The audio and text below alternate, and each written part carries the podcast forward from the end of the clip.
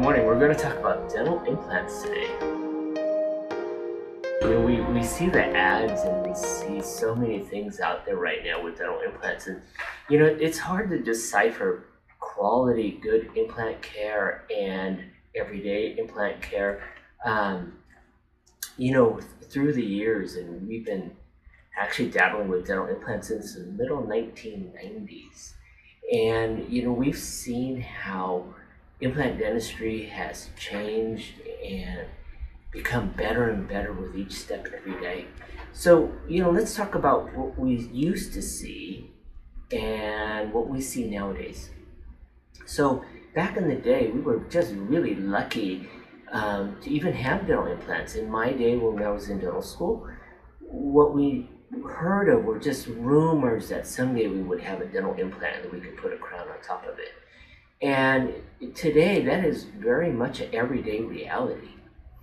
And as we've improved the systems through the years, what we found is, is how to make dental implants more biologically and physiologically compatible with the human body. So when we start looking at successes, early on we, we set the bar high. You know, we were really um, critical about the patients that we selected and the sites and the, and the uh, positions that we selected so that we could do good dental implants. And our success rates back in the day, even with our early systems, were in the 90 plus percent success rates.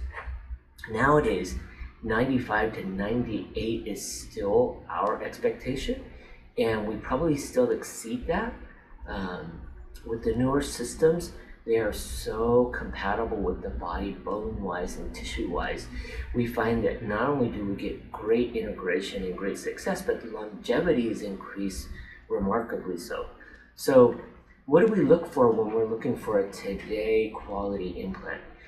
The implants that I would recommend nowadays would be the bone level implants. Um, there's several brands that make them, and what sets them apart is the restorative system.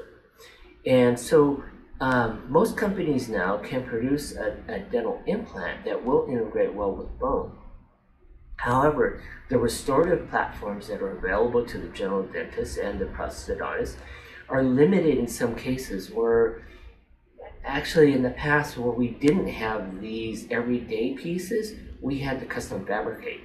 Nowadays, with a good impression and position of the implant, we merely ask our labs to custom fabricate parts and create ideal results with what we have.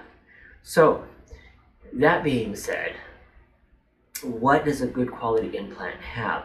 Like I mentioned earlier, the bone level ones are probably the best. Those are the ones that I would recommend. The second thing is why a bone level? And why the bone level is is that the connection between the dental implant and the restorative abutment seals the best and moves the microgap, which was our nemesis in the past, further away from the crest of the bone. So by doing so, what we see is, is that there's less bacteria, less irritation for the body, and the bone stays more stable around the implant itself. In years past, with the microgap at times being closer to the bone, we often saw bone loss around the top of the implant.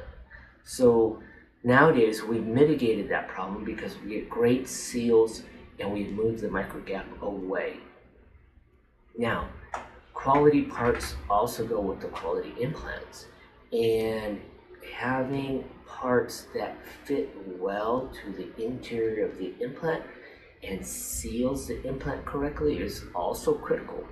So the more intimate the abutment fits into the implant, the more stable the abutment is and therefore the crown and or prosthesis above the implant and abutment is more stable as well.